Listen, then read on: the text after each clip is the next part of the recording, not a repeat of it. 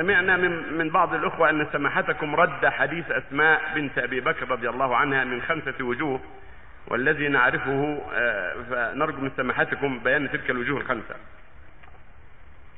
نعم روى أبو داود عن عائشة رضي الله عنها أن أسماء بنت أبي بكر أخت عائشة رضي الله تعالى عنهما جميعا وهي الكبرى دخلت على النبي صلى الله عليه وسلم وعليها ثياب الرقاق فأعرض عنها النبي صلى الله عليه وسلم وقال يا أسماء إن المرأة إذا بلغت المحيض لم يصلح أن يرى منها غير هذا وهذا وأشار إلى وجهه وكفيه.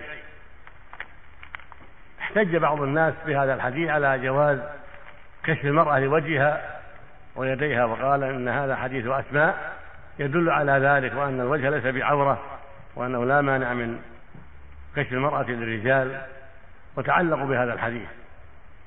وأجاب عنه العلماء بأنه ضعيف لا يصح أن يتعلق به ولا يصح أن يحتج به. وقد ثبت في الصحيحين عن عائشة رضي الله عنها أنها قالت كنا قبل الحجاب. يعني قالت ما معناه أنهن قبل الحجاب يكشفن وجوههن, وجوههن؟ فلما نزل الحجاب خمر وجوههن وكان هذا في غزوة الإفك لما سمعت صفوان المعطل يسترجع قالت لما سمعت صوته خمرت وجهي وكان قد رآني قبل الحجاب تشير إلى قوله تعالى وإذا سألتمون متاعا فاسألوهن من وراء حجاب. ذلكم أطهر لقلوبكم وقلوبهن. قال بعض أهل العلم أن حديث أسماء يدل على خلاف حديث عائشة هذا الذي في الصحيحين. وأنه يدل على جواز الكشف كشف المرأة في وجهها وكفيها. وأجاب عن هذا بعض أهل العلم بأجوبة. كنت ذكرت منها في كتاب الحجاب بعضها ثلاثة منها ثم في وقع الدر ذكرت زيادة وجهين فكان الجميع خمسة. كلها تدل على عدم صحة هذا الحديث. الأول منها أن الراوي عن عائشة يسمى خالد بن دريك لم يلقى عائشة فهو منقطع. والحديث المنقطع لا يحتج به لأن لضعفه لأنه لم يلقها فروايته عنها رواية منقطعة. الثاني أن في إسناده رجل يقول سعيد بن بشير وهو ضعيف لا يحتج بروايته. ثالث أن قتادة الذي روى عن خالد روى بالعنعنة عن فلان وهو مدلس يروي عن يروي عن المجاهيل ونحوهم ويخفي ذلك. فإذا لم يصرح بالسماع صارت روايته ضعيفة.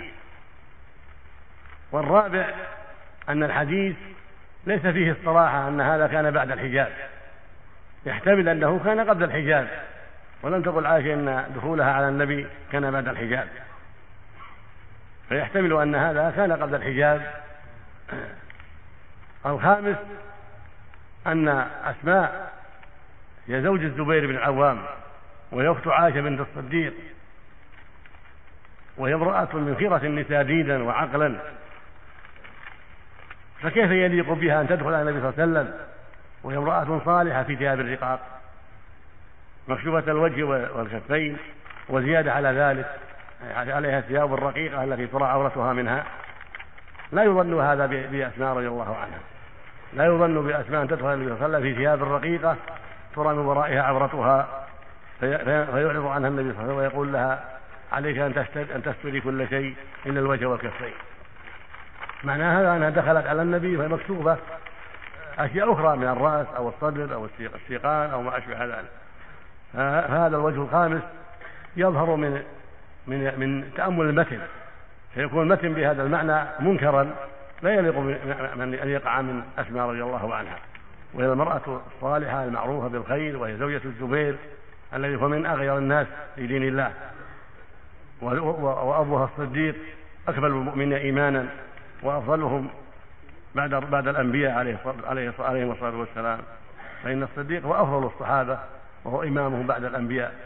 فكيف يليق بهذه البنت الكريمة الصالحة بنت الصديق وزوجة الزبير أن تدخل على النبي صلى الله عليه وسلم في ثياب رقيقة ترى من ورائها عورتها فيعرض عنها النبي صلى الله عليه وسلم ويقول لها كذا وكذا.